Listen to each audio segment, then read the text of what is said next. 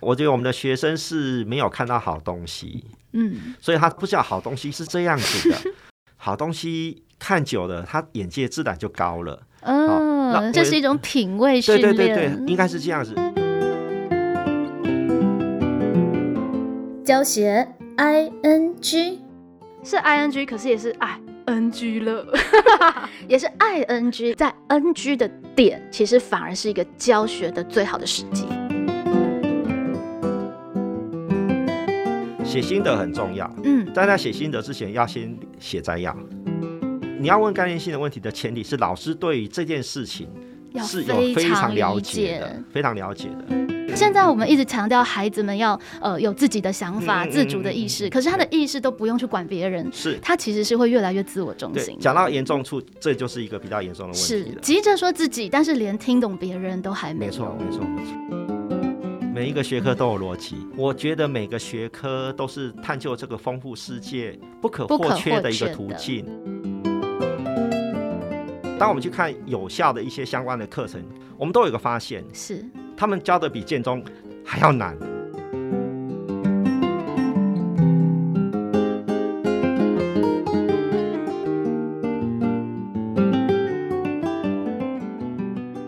Hello，大家好，我是今天的节目主持人景美女中国文科的李佩蓉老师。今天应亲子天下邀请访问建国中学历史科黄春木老师。这集节目将在亲子天下翻转教育 Podcast 以及我的个人频道好想畅谈 Podcast 联合播出。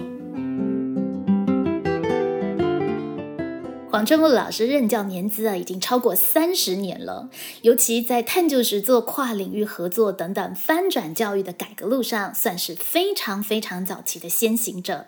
早在一零八课纲之前啊，黄春木老师早就不甘寂寞，跨出舒适圈，跨界纠团，邀请各科的老师来一起做一些有趣的教学教材的研发。所以啊，我们可以说，完全不是老师在追赶一零八课纲，而是时代教育改革的脚步，终于在一零八课纲之后慢慢追上老师了。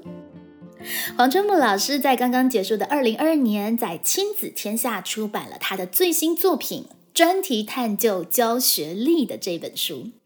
我觉得这本书最特别的地方是在于它是蛮难得的，由在场有实务经验的老师写给在场需要实务经验的老师看的一本书。所以在这本书里面，并没有堆叠一大堆的教学理论啊，或者是纯粹客观的，然后呃条理清楚的教学步骤，反而有蛮多是关照到老师在实务操作过程当中可能会有的心情、问题，或者是呃迷思等等的。所以，如果老师自己刚刚好也是零八课纲教学现场的老师，而自己也有在做一些探究啊、思辨等等的尝试，或者你正想要开始这么做的话，猜测在阅读这本书的时候，常常会有会心一笑的感觉，或者觉得啊，对，就是这样的共鸣感。这本书里面也提供了蛮多很实务，而且很隐微，但是非常关键的一些教学的呃概念的厘清。我们现在就赶紧来欢迎这本书的作者——建国中学历史科黄春木老师。大家好，春木老师算是台湾教育应该要有一些改变，然后开始做概念性思考啊，怎么样在课程里面老师有不同的定位，其实是一个非常早期的实践者。嗯这本书应该已经是老师一系列著作里面的其中一部。是。的，那这部的著作对老师来说，你觉得它比较代表的意义，以及想要带给社会大众的是什么呢？呃，因为我们自己呃长期都在教学现场工作嘛，哈是，那我看到很多的我的朋友在这个过程中，他很想把事情做好，是，可是呢，可是最后却呃花了很多的力气，可是最后的那个呃结果是很让人家挫折的。是好那从我来看，我觉得这都是很可惜的事情。是，当然有一些朋友可能就在我附近，好，那我们当然可以直接的去做一些是呃相关的是讨论、经验的分享。可是我毕竟不可能跟那么多人哈啊、一直产生紧密的互动，所以就要写所以书，所以所以当时才会想到说，那我是不是要写一本书？哈，是，那当然，这本书会写的一个背景，是因为呃，之前在商周呃写过的书哈，就是那个我做专题研究，学会独立思考。那那本书当然也得到很多的回响，嗯哦比如像文化部的那个那个好书评选，它也是在里面入列的。是然后后来那个呃《天下杂志》哈，就要我写呃写了一本书是给学生的，嗯好嗯前面那一本是给学生，是，那这一本给学生的是呃高层次阅读与思考，对好所以有有的这样两本写给学生的那个的书之后，啊、亲子天下的伙伴们他们就来找我说，那你要不要写一本给老师的？是哈因为我觉得这好重因为要哦老师可能也需要，而且老师观念正确了，他随便怎么变化带出来的就会是对的。对，好对，那我觉得说，因为说实在的啦，我我自己跟出版社的互动经验是不算太多，哈、是，可是我很直觉的是，出版社都会希望写给学生，因因为市场比较大。好，那亲子天下居然要我写写给老师哈，我说这个可能很难卖哦， 不好卖哦。哎，那亲子天下说没有关系哈，他们觉得说就应该看看，如果有就些是经验对老师们是是有帮是助的哈是，那他就我就写。是好，那因为是写给老师的，所以这本是书有写的比较难一点点。这次看老师的书啊，觉得老师特别呃让我动容的一个地方是，老师不只谈学生怎么教，嗯老师其实还处理到非常多，我觉得在一零八课纲之下，很多老师自己对自己的迷思，嗯嗯嗯，我觉得真的很少这个立场的说明、哎，我觉得很多关键其实是卡在这个地方，比方说随便看老师的标题，素养教学不是带团扛对。对，就好多人就会觉得素养教学啊，就是让学生讲讲话啊因为这我个样去子。观课观很多，是我看到都在带我团嗯觉得看这真的是非常重要的点，但是其实你如果只是就教学方法去谈，你不会碰到这个东西。是对，就是它形似，我觉得对现在 A 零八课有好多形似的做法对，但是那个神是不对的。嗯没错，然后国文老师就很会讲， 我就不会讲到这么 这么厉害，确实是是这样啊对感，觉。然后老师没有错不是操作工，为什么老师会想要把进度都填满？就是可能就是这个观念卡住了。没，错，你没觉得错我就是给你这些知识，代表我很厉害对，代表我很尽责。对对对，那留了空间，如果是用操作工的概念，就会觉得好像自己不认真，对，那就会卡在这个心结没错上，。没错，对，没错，所以老师可不可以也就这几个观念来大概宣说，让老师们可以理解为什么素养教学它很容易变成带团康呢？哦，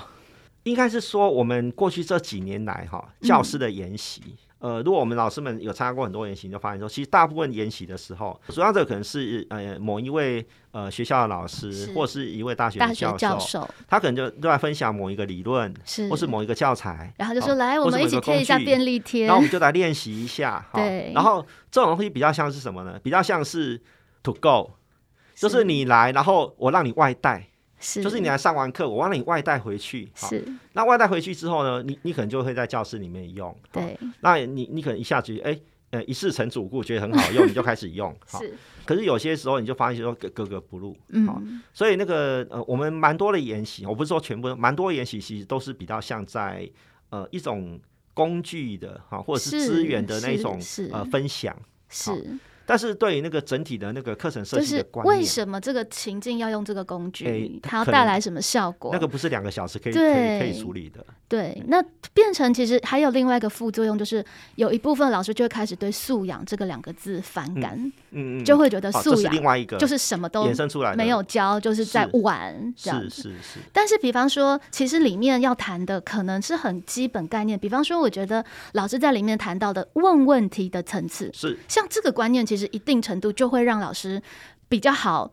可以去检测自己问题的深度。没，错，对，就对事实性的问题，或是你去问概念性的问题。对对对，而且它对不用花很多时间，不用。它牵涉到的是老师你问问题的层次是点到哪个点。是是，呃，当初我在写那个老师怎么问问题的这件事情，是本来按照那个跟亲子天下的呃伙伴们在谈的过程，它本来是在比较后面的，是，可后来我写到书写到一半之后，我决定把它挪到最前面这来。好重要哎，哦。挪。然后接下来就碰到一个问题，就是说，当呃我们去读那个就是以概念为本的那个课程与教学那样的书的时候，呃，说实在的，那个书中对于呃这几个问题的界定其实是没有讲得非常非常清楚。嗯哼好，可是我们呃，我或者是我们一些朋友在读懂这几本书的过程中，是其实我们自己有有了一些体会，是然后我们在实际上课过程中有一些实作，是我们发现哎，诶好像呃怎么去理解它，哦，或怎么去诠释它，可能对我们台湾老师是比较能够了解的。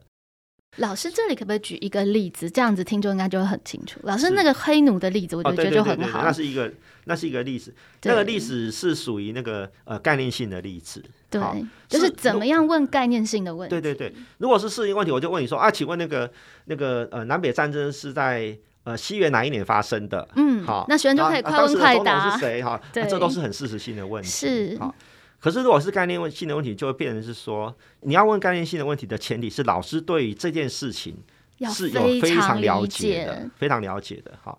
那台湾的学生几乎都知道南北战争啊，哈，是然后也都知道南北战争其实是为了解放黑奴啊、嗯这件事情而而产生的战争啊。是如果是我自己在上历史课的时候，是我我会跟学生讲哈，其实表面上看起来是这个样子，是，可是实际上呢，呃，我会从两个层面来谈这个嗯问题。第一个问题应该是说，其实南北战争涉及到是联邦权力要有多大的这件事情。嗯嗯，好，因为北方北方可能认为联邦的权力要大一点，是南方可能认为州的权力要大一点。是这件事情一直到今天都还在 吵，好所以呃，这件事情是一个很重要的概念性问题。好，是那另外一个问题就是，呃，一八六五年南北战结束了，是好，那黑奴也解放了，是，那你觉得黑奴的问题有解决吗？好嗯嗯，那刚好因为黑奴就是两个概念嘛，一个是黑一个黑人，一一个是奴奴，隶我觉得嘛哇，这个好有设计感所以，我们就开始问学生说，那因为当然他们还没有上到二十世纪的美国史，哦是可是他们多少一天到晚看到一些新闻什么之类的，所以基本上这个问题学生。只要经过思辨之后，他是可以回答的。他们会很，嗯他们会很快嗯发现说，其实南北战争啊，其实真正处理的其实是有奴隶的问题，是，可是黑人的问题其实是没有解决的。没错，一直到一百年后，都还有人说我有一个梦，啊是我有一个梦，好，已就经是过这了个100问年题了其实是更晚才被更解晚决的对。那事实上，我会觉得有的时候学生会觉得上课不好玩，或是那些问题很无聊。确实，我觉得有一一定程度是卡在这个地方，嗯对因为老师总是问太简单的问题。对对对，哎、神这样问题学对生不开始对想。像我个人对科学革命是是很重视的，是好所以我宁愿花两节课去讲科学是革命这个单元。好是那我的设计很简单嘛，第一节课我们来讨论，哈是啊，得到一个结论就是科学革命不是革命，嗯哼好嗯哼，然后下课十分钟回来，我们再讨论科学革命其实是革命。其实 是就把学生弄糊涂了对这样子我。好像哦发现到，因为这本来就是一个历史解释的问题嘛，其实如果是不管是国文或者是历史，把它展开成这样子，它就会变得很有趣。对，那嗯里面可以讨论非常非常好的玩内容就很好玩对。所以像国文课也是嘛，比方说我们就可能会讨论到那个《琵琶行》里嗯面，他就会说“世系时有千折衣”，听了这个琵琶女的歌，当天晚上她开始有被贬谪的感觉。嗯嗯嗯，的那个史，那你再搭配《史德西山宴游记》，食指一嗯之，它的境界不同啊，这两个史有什么心境上的转嗯变跟不同？类似像这样子的议题，其实，在课堂上，学生他才真的有回答跟想的那个没错空间，没错，对不对？这些都是属于概念性的问题，没错对，但是它是很精彩的。是，但是老师会不敢问概念性的问题，老师觉得为什么呢？嗯，当然在我们历史课里面，我说实话啦，嗯那个呃，或许呃有有很多老师们知道要问概念性的问题，是可是问题是我每次都在赶课，好、啊，这又是另外一个然后问题，我常跟学生讲，你你睡个觉起来又过了五百年 了，因为在赶课，而且如果学生他没有在这个脉络里，他是答不出嗯他概念进不性来问进题不来的。那那嗯老师有时候又会更害怕学生没有反应，对他就更不敢问这种可能学生要动一下脑的问题。对，对所以最后大部分都是问事实性的问题。是，好、那事情问题学生就就会觉得哎蛮无聊的，而且他只能检测说你有没有听到对你有没有听到？ ，That's all 句点。对对，对，啊就没了。甚至我觉得概念性的问题会比辩论性问题，其实在教学上会更重要。我比较不建议老师一开始就问辩论性的问题，对，因为他那样会让学生哈讲很多空话，很多大话。是是，我觉得对这一点也是一个非常大的迷思，对因为现在老师会开始提问嘛，那老师对可能就会开始说，呃，那关于、呃，没有标准答对案，没有标嗯。准答案这一点，你们立场是什么？支持还是反对？对，但这个没有建立在一个比较充分的概念讨论，没错其实没真的错很空，包含知性题，对不对？你你对嗯支持还是反对？如果是没有一个比较基础的对于事实的基本了解对，那其实真的都是训练学生越来越好像他讲的都对一样，这真的是一就件是呃对训练需要去口语表达调能整力。而已。这也不但是口语思表思辨能力啊、呃没有啦，开玩笑，对思辨能力都没有啊，他没有思辨，错没有思没辨的错过程。对对，所以我们慢慢的把这一些东西重新聚焦、校准清楚对。我觉得其实确实是对于老师要怎么做这一件事情，对才是会有一个比较走向对的管道。对，所以我在书中就建议说，老师们是不是可以哈，呃，尝试着在每一个单元的上课，你至少要问一个概念性的问题，至少问一个。嗯嗯嗯啊，至于是哪一个，因因为老师们对课程都很熟啊，你是自己要至少问一个。对啊，啊，如果觉得学生的呃背景知识都差不多够了，那当然是这时候你抛出一个辩论性的问题来，那那或许就可以考虑。对，而且其实到了这样子的一个素养的教学，其实各科它就可以融合、欸。没错，因为像国文科，我们现在也会特别带学生对去注意到，例如说，呃，孟子谈咏有三种不同层次的咏嗯嘛。那这三种咏，你去概念化之后，它大概是什么的不同？嗯嗯好，嗯可能一个只是注重外在行为，一个孟施舍的咏，它可能是注重的是心智有勇有谋。嗯那最大的大咏，它可能谈的是那个自反而速虽千万人吾往，嗯那个就是有自主的主张跟意识的勇敢。是是。那事实上，确实国文科不断在教学的也是你怎么样从一批的文本里面去提取出来这些概念的东西。嗯嗯嗯那如果再结合历史科，也不断在告诉他们说是，你看这个问题，黑跟奴的问题要去讨论，学生就会慢慢的发现，我的思考好像要到这个层次才可以。嗯，是是是您刚刚提到那个概念性的理解哈，其嗯实概念性的理解也是、呃走向跨领域的一个最重要的起点。对，好他如才果有办法迁移。如果大家都卡在事实的话，是很难对话的。 但是我进入到概念式的理解，譬如是，说，呃呃，譬如说，呃，我们非常关心那个呃迁徙，对好对，那个呃带来的一些呃影响。好是那当然在这个想法底下，可能那个呃那个社会科的三科，历史、地理、公民，对好，都甚有至是语迁文徙的课问题。甚至于呃，甚至于那个呃某些某些对那个自然科的课程，是它大家都有机会进来。没错，物种的迁徙啊对，人心的流离啊没，错等没等错的，所以这个部分，呃，我们会在里面讲概念性的理解的原因，是因为如果你没有到这个层次，老师的课程是没有到这层次，你很难进行那个跨领域。是那如果没到这层次的的那跨领域，就是为跨领域而跨领域哈，是就是那个望文生义，呃、嗯同床异梦的跨领域。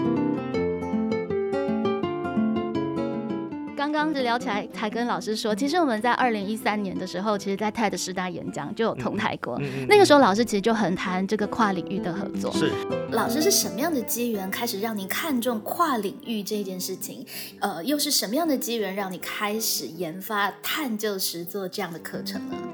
好，其实，在过去这几年来，哈，因缘际会啦，我我想应该是两个呃源头哈。第一个源头当然就是民国九十三年哈，是那啊个建中成立人文社会科学自由班啊、嗯那当时呢，因为是自由班嘛哈，嗯所以它有一些独立学习的课程哈、那这些课程显然用我们今天话来讲，其实就是自主学习嘛，是专题探究嘛是，好、所以当时大概这样的课就呃落在我这边来哦 OK 来进行相关的课程的研发，还有嗯教学的嗯实嗯施。那第二个源头当然就是因为一零八课纲，是好，一零八课纲给了学校老师非常多的权利，嗯好嗯嗯，呃，去呃设计相关的课程，没错，所以在这样一个情况底下，我们就把两件事情就从我来看，就其实它好像很自然而然就结合在一起了了解因为呃，建中为了呃一零八课纲，其实我们做了很多先行的准备。嗯、那我们在一百零五年的时候，其实学校已经委派我呃去呃带一个团队去设计嗯校定必修的课程。 OK，然后一百零六跟一百零七，其实我们已经有开始做课程实验了。嗯好哼，嗯当时的方式是比较像是特色课程选修的方式来进行。那当然，我们的团队老师们大家都很有共识，我们现在在做的这个课程，其实就是为一零八嗯所有的高一新生去做准备的。好，所以这一路走来，其实呃，说实在的，那个如果没有这么多志同道合的好朋 友哈，大家一起努力，好，是那我觉得不可能有今天哈。嗯那当然，在这过程中，当时有一个想法，这想法就是说，呃，我们设计的这个课程啊，必须是跨领域的，嗯好所以我们的老师里面其实呃涵盖的呃到目前为止涵盖了十三个科目的老师，好、那当时呃我们正在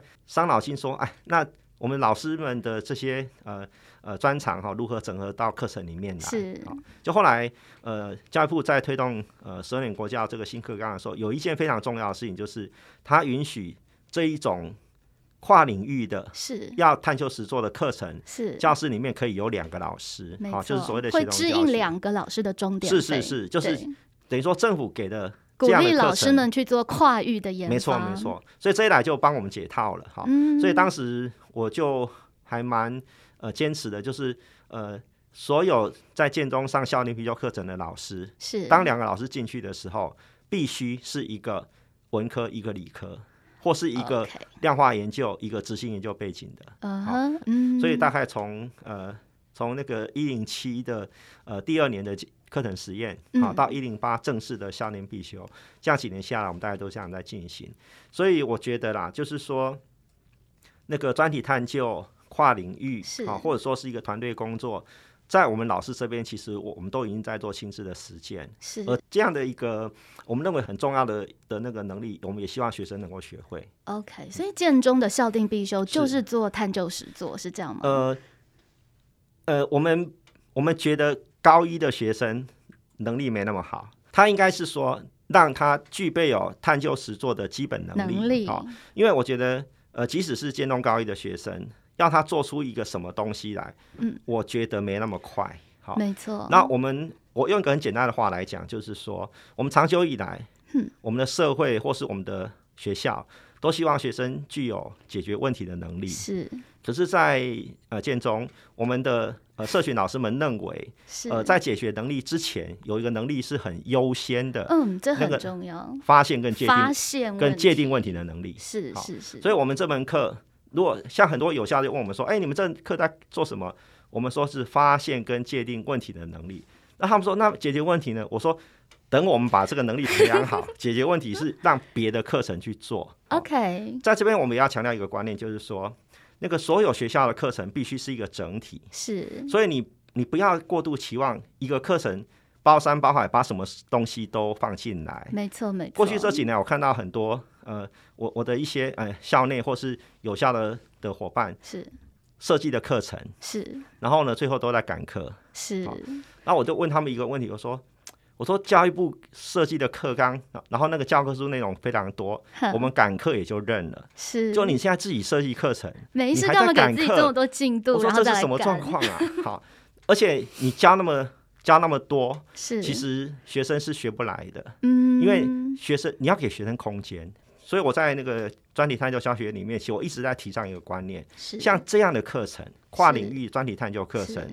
如果常常是十八周的话，老师只要规划九周的课程内容就好了。是是好是，啊当要有然留空白的对对对空对间，学生才有办法舒展开来。没错，可是有些老师好高兴哈，十八周只要上九周就好 了。我说，如果你上过这种课程，你就知道，另外九周才恐怖，催泪。因为学生会给你出什么状况，你都不知道对。你要陪他。事实上，这你要也支是一持个他最困难的地方没，错因没为错我也才想到，因为景美女中也是那个前导学校，我们是也差不多在一百零五年左右开始在设差不多定这种大家课都差程。在那个时间点对，那其实就会遇到一个问题，就是并不是所有的老师的观念都是一致的。嗯就是我还蛮好奇，就是老师在带领团队的过程当中，是你一呼百应啊，所有人就都支持吗？还是说他在团队组织以及大家观念碰撞的过程当中，嗯是嗯嗯怎么样嗯嗯慢慢慢慢达到你比较理想的状态啊啊、呢是是，对，这是一个还蛮重要的问题哦，因为对，建中是一个非常大的学校，是老师有两百多个人，是哦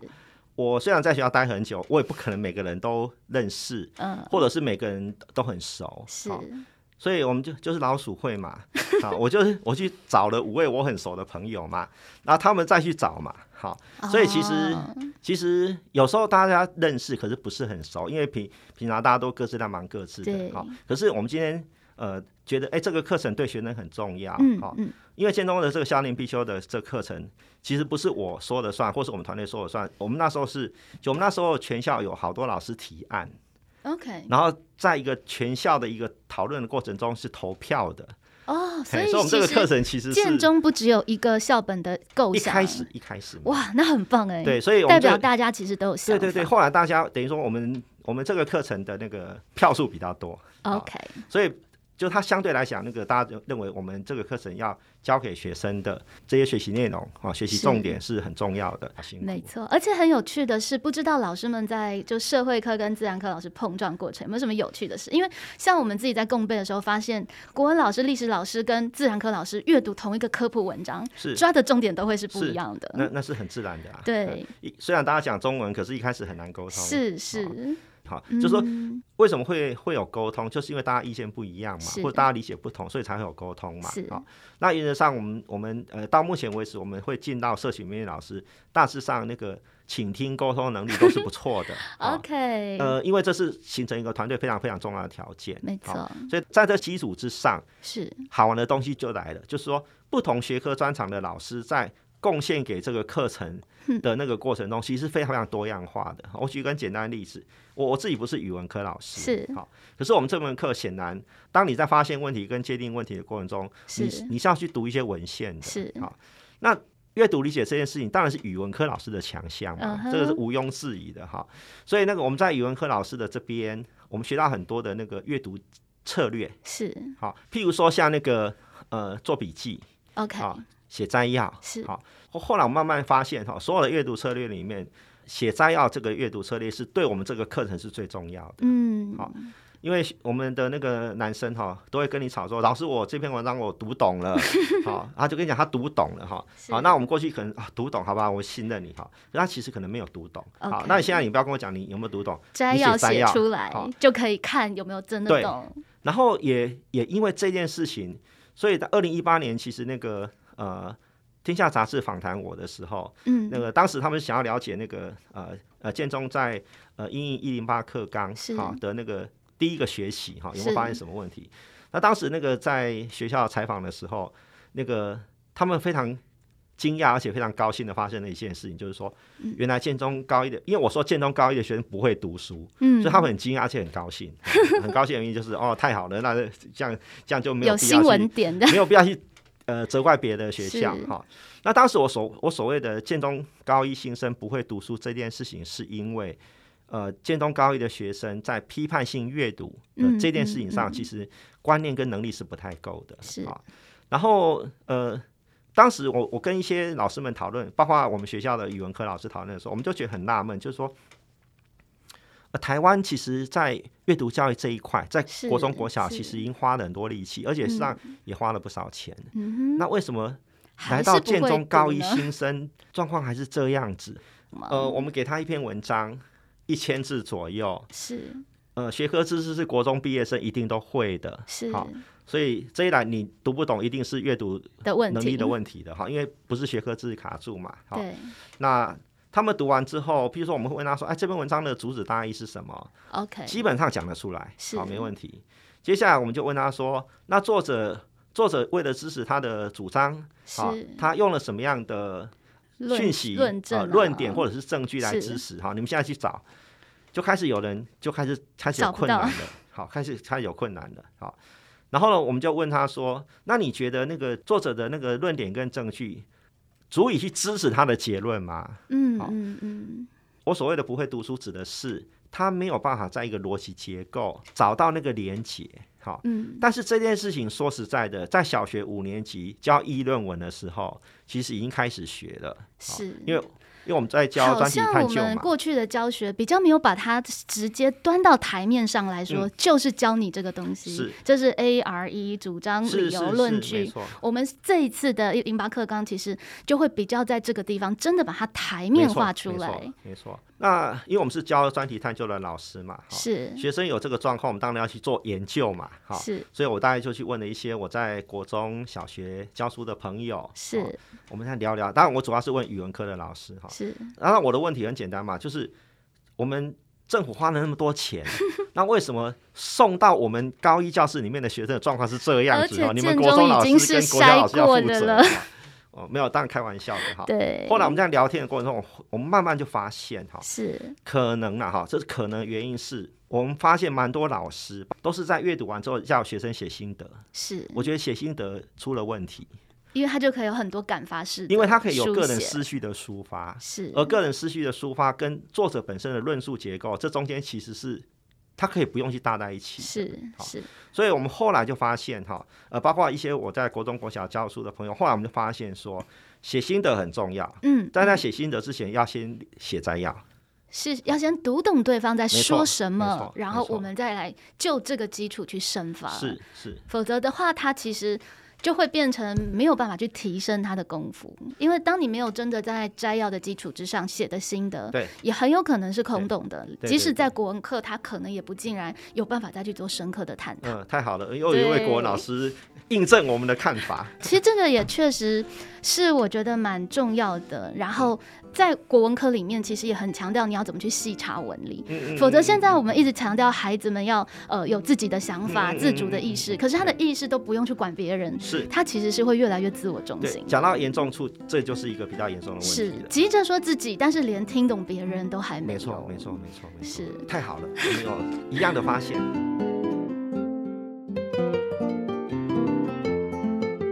老师其实也谈到一个观点蛮重要，就是快乐学习跟乐于学习是哦，那不是一一样样的。那是不一样我的。们不是用更多的媒体啊素材让学生哇好开心哦，看好多的影片，他还是没有乐于学习。对，我觉得在素养教学上，老师不要急着去讨好学生，哦是，好、然后设计一些呃很有趣的活动啊、嗯那我们得想说，这些有趣的活动后面，你到底要引导学生进行什么样的学习？是好，那如果想清楚了，那当然，呃，你觉得这是一个，这是一个，呃，就是呃很好的设计，那你就继续行。是，那如果说你讲一个笑话或者带活动，啊，就是结束，他就没这有样子办而法已。带到更深的思考。那这样的话，可能我觉得提振士气 啦，哈，引起动机，我觉得可以的。是，但是如果这种事情太多的话，我觉得是会影响到原来自己课程的进行。老师，可这个我们回到教学的现场，有时候的为难就是，我们很想带学生做这么深的思考，可是学生可能就急着想要知道一些事实，然后抄一抄答案，对，然后就就结束我了。同意，我同意，确实对是，这那样。这样子的话，老师有遇过这样的状态吗？那老师是怎么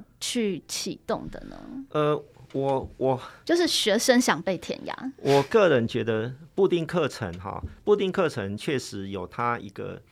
障碍在那边。是好可是如果是到的那个加深加广选修，是，或者是校定必修、校定选修，就是所谓的多元选修是，其实我觉得老师们可以有比较多的可以自主开始空去思间考这个，事情。那我觉得哈，我觉得我们的学生是没有看到好东西，嗯，所以他不知道好东西是要是这样 子的，好，所以他可能就是拿他原来的。可是是明明我们可以给学生好东西，是，所以我们要让学生，其实好东西看久了，他眼界自然就高了。嗯那会，认这为是一种品味训对对练，对对，应该是这样子。他才说哦，原来学习活动不是那样子的，而应该是这是样子的。是那这个部分，当学生没有这个经验的时候，是其实他他确实会比较排斥。就好像我们呃一零六一零七在上这样的课程的时候，嗯。有些学生他是选修课嘛，对，其实他是被又电脑不选进太来有的。什么分数上他的是影点到响。 game 哎、好，他不是他自己对选的，被电脑分配进来的。然后上了一个月之后，他就会说：“老师，你教的都是没有用的东西。”对 好，然后老师就很心嗯痛。然后没有就说：“同学，不要这样说你自 己。”他所谓没有的东西，就是跟考试没有关系。对对好对，可是很有趣哈，一零八课纲以后进来的学生，比较认份他们知道这件事情跟后面有很嗯 这多我的也人有感对觉，是不一样的。学生比较认份一点。嗯没，错，没错。没错对然后那个呃，因为建中的这门课，其实我们有时候老师们开玩笑啦，其实我们这门课是要在一个月之内摧毁那个学生眼高于顶的这样一嗯个态度， 哈、觉得是自己很了不起啊，来到这个对学校，然后突然我告诉你说，你根本就不会读书，是哈是是。哦然后一开始他这们好还重 要。一开始他们还不太能够接受这个事情，那一呃大概两三个礼拜之后，他们他们知道说好像是事实，是对，不过我也想要问老师一个比较犀利的问题，嗯就是一定老师在过的程当中，一定会被质疑说，那是不是只有建中的学生可以带，只有啊建中的时间可以带到是这样高层是次的东西？是对，呃呃，这是一个很重要的问题哈，这几乎是所有的建中老师经常会问的一对个问题哈。实际上，我们那免校定必修去年是拿到教学卓越金质奖嘛。嗯，其实我们在整个评审的过程中，从台北市一直到那个呃全国，嗯也一直都被评审问到这个问题。是好可是因因为我们这个课程从一零五发展以来，其实我们也我们已经跟很多的有效做互动，要么就是我们去，不嘛就他们来。嗯嗯，其实这个问题早就被问过很多次了。是呃，我简单讲的话，就是我们发现哈，当我们去看有效的一些相关的课程，跟我们的是性质很类似的课程、目标很一致的课是程的时候，我们都有一个发现，是他们教的比建中还要难。 OK，好，那个就是说，呃，譬如说同样是两个学分的课，是我们是发现跟界定问题，他们是要写成小论文，这怎么可能？不可能的事情。哦就等于是不可它能的的步事骤情切的不够细，因为他们可能因为教这样的课程的经验不够多，好、是，所以呃就比较急一点。是嗯好在建中我们这样的课十八周就是发现跟界定问题，而且我们大概有嗯二分之一的学生是让学生实做，然后我们带的我们是带着学生做，是可是呃有效或许十八周。他光讲课就讲了十二周了， OK，然后你六周要他写小论文，你再怎么想都也就知道他已经写不出来。等于是那个过程不可能没有放出来，对就是师对生之间辩证，你这样做，哎，不对，我再给你问题，那个是你需再要去时修间正的的这个空间对。但我必须平心而论啦，确实有的时候，当学生的 sense 领悟力没那么高的时候，其实要盯住的是老师。因嗯对为他可能，比方说，可能建中孩子资质比较好，他一下子就可以领略老师要的没错概念性问题呃，是这我什同么意。，这我同意。对，但是可能在相对可能平均的水准没有那么高的时候是，老师不只要切得更细，老师确实要忍耐更长是无所获的过程。对，但是但是确实我会愿意相信，如果在比较多的时间的导引，嗯其实蛮多的学生他们其实是可以做到比老师以为的预设更高没的错地方我，但是就是那一段要跟过 去。要。所以我对这本书的最后一个单元就是在告诉老师们，如果你要上这一类的课程，是你的难易度要怎么调整？其实有非常是非常多的环节可以调整。是好，那这个调整当然是为了你教室里面的学生，是好是，因为呃，在过去这五六年来，除了在建中上课之外，其实我也有很多机会去呃去带一些呃很多学校的学生参与的营队。是啊，甚至呃，我也有去带那个国中生营队的是这样一是个经验。好、呃，如果说现在先不谈建中课程，以目前全台湾来看的话，台湾有好多个县市在办小学跟国中的专题研究的的是论文比赛哦。是是好、如果说今天这个功课只有建中学生可以学习的话，我觉得这是一个没有什么推呃广我的觉义、得这是一个意识形态。对，呃，这意识形态我觉得还蛮恐怖的是，只有程度好的学生才可以思考。嗯程度不好，学生你就死背就好了。我非常非常不赞同这样的一个假设。对对，我觉得思考这件事情应该是从零到一百，嗯哼，而不是嗯哼零和一百、是，所以不是说是建中学生是一百，然后其他学生因为程度不够，所以就是零。是我认为零到一百之间有各种可的可能性，是那应该让呃呃学校的老师们根据自己学生的条件是呃去做一个量身打造的设计。而且老师有说嘛，就是不是不会，所以不要做，嗯嗯，是嗯做了才有办法会。是没错。没错对，事实上，我觉得有时候老师甚至不需要急着去做，呃，就是很多什么课程方法的改变。嗯其实老师自己先慢慢把自己的头脑跟自己课程的思考深度先调到是比较概念性层次是的。是我觉得其实就是一个很大的关卡，是没跟错，没跟错进展。对 OK，今天的时间真的非常有限，但是其实有更多的细节呢，黄哲木老师都已经写在这本书里面。听众朋友呢，如果有兴趣，可以自己找这本书来看看。我觉得它是一本蛮疗愈的书，因哦为真 的吗？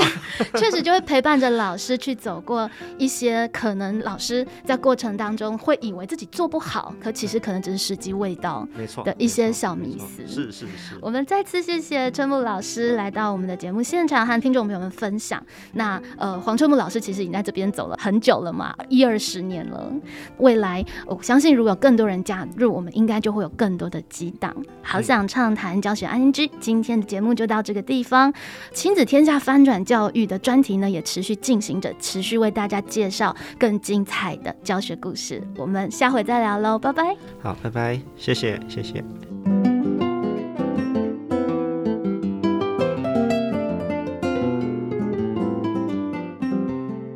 今天的节目收录的是二零二二年十二月十四号在亲子天下录音室对黄春木老师的采访。其实，在采访之后啊，我们还呃闲聊了一些老师个人教学经历的心路历程啊，还有当年老师为什么会想要为建中学生成立人文社会科学班的一些看法，